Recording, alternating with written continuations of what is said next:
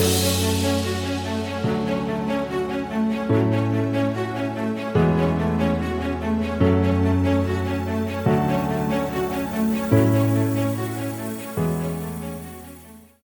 there, and welcome to the Think Wealthy podcast. I'm your host, David Prale.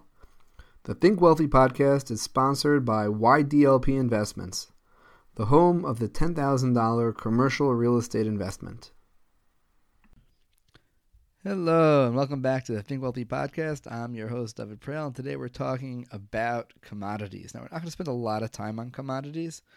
Uh, just really give a good overview of it so you have an idea of what it is. And if you, again, if you want to look into it more, look into it some more. There are people making a lot of good money in commodities, and there are people losing a lot of good money in commodities. So, what are commodities? So, commodities are just basic things that you'll buy even at the supermarket wheat, soybean, coffee, oil, include things like precious metal, gold, and platinum in general, commodities are broken down into four primary categories there's metals, energy, livestock stash, meat, and agriculture. Uh, these are usually the raw materials that are either mined or produced and are commoditized, meaning it doesn't really matter who mines the gold or the oil or who raises the livestock. The price of a cow is always the same, the price of a bushel of wheat is always the same, and the price of a barrel of oil is all the same. These are just commodities. Now, while some people will watch these markets to make moves in the stock market, so for example, if people see rising raw crude oil prices, they'll say, okay, we want to buy stock in oil companies. They'll benefit from rising prices, and it may be bad for airlines who are going to have higher expenses and therefore lower lower profit margins. But those, those are what some people do. Other people trade them directly. Now, commodities aren't bought and sold directly like stocks. You're not going out there and buying a barrel of oil or a thousand barrels of oil. Uh, they work a little more like options in that you buy future contracts. The key difference between an options contract and a futures contract are that future contracts are binding regardless of the underlying price action. So, for example, let's say a coffee farmer signs a contract with uh, Starbucks to to sell coffee beans on May 5th at 90 cents a pound. So then Starbucks will have to buy, and the farmer will be obligated to deliver at the price on that date, regardless of the actual price. Right? There's no issue if it goes above or below the, the price, then you do or don't have to close the contract. You always have to deliver at that price. The reason for these contracts is to smooth out fluctuations and protect both the buyer and the seller from extreme volatility. If Starbucks knows it can line up its price of coffee for the next several months, so it knows what it can charge, and it knows that it, it, it, they can forecast and they can budget. And the farmers also know that they're able to sell at a certain price. And obviously, they're losing out if it goes. The coffee prices were to drop, so Starbucks loses out. And now they have to buy it at a higher price.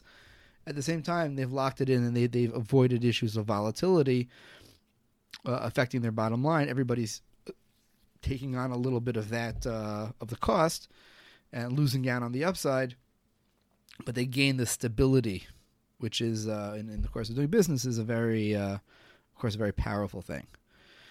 Now, while companies will buy these contracts for the actual goods, their traders can go out and buy and sell these contracts and benefit from the movement in value, just like trading stocks. So, if you buy the contract at, at 90 cents a pound and then the prices go up, those contracts are worth more now because whoever buys the contract gets it below market price. So, you can benefit from that. The question becomes, though, is what happens when the contract comes due? So Starbucks is perfectly happy to accept a thousand pounds of raw coffee beans, but you have Joe Trader sitting in his parents' basement who just executed a contract, so he wouldn't have what to do with those coffee beans. So what these traders do in this situation is they, they roll the contract. They roll the contract. That means that they sell the current one presumably someone at that stage, very close to uh, expiration or at expiration, is someone who will actually be able to accept delivery. And then with those proceeds, they purchase another one. And that way they can continue to effectively be in their trade without having to accept shipment of 10,000 bushels of wheat. Now, commodities tend to swing back and forth within a given range. Unlike stocks, which can rise year over year and continue to grow, commodities tend to go up and down and, and fall into a chart. So, for example, I'm, I'm just uh, we got to get some video for this podcast, but for now, you have to trust me. I'm looking at a chart of uh, soybean futures. So back in the 1970s, they were down at like a buck or two a share, but then pretty rapidly in the mid 70s, they kind of rose up to the. They went into this range where they shot past five bucks a share, went up to almost 12 bucks a share, and then it stayed in this range for basically until 2010, and then it entered into a trend where it was between eight bucks a share and 18 bucks a share for the next 10 years. So it really doesn't move much, uh, a share, but a bushel. So it, it kind of gets into these movements, and, and the way the traders make their money is they try to figure out where it's going to go, what's what's the max, what's the lowest, and they play play around with that. Now, some commodities are bought as investments outright, or as a hedge, for example, precious metals. Dollar tends to move in the opposite of gold and other precious metals. So if people are afraid the dollar is going to drop, they buy gold, which they can do in the form of there are ETFs, and as we discussed, and there are there are mines you can buy into. Uh, the actual companies that mine the gold, but you can go out and buy bullions and bars and just store them in your house or hopefully into a, some sort of safe. And some people use this as an as a strategy to offset inflation. Now there are other challenges with buying up gold. For example, how much gold can you keep in your house? Uh, there are other inflation hedging options available all in all, to have a small portion of one portfolio in precious metals, it could be a worthwhile strategy. Uh, you just want to make sure that your supplier is is an honest person. You're getting real gold, and because um, there are definitely situations people buy precious metals and find out that it's uh, the inside is not not that. It's just the it's just an outer layer they built. So you know, be careful when you're buying that stuff. If you want to buy that stuff, but uh, it is definitely a, strategy worth exploring to have a small amount of money uh, put away in that. All right, that wraps up our discussion of commodities. We're not really going to dive too deep into that. And next time, we're going to move on to uh, a topic which is near and dear to my heart, and that is real estate. So thanks so much for joining.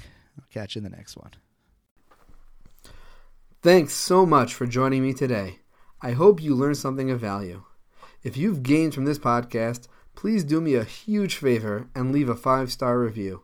If you feel that I haven't earned that five star review, please reach out and let me know how we can earn your recommendation. Until next time, I'm David Prahl, and thank you again for joining me today on the Think Wealthy podcast, sponsored by YDLP Investments.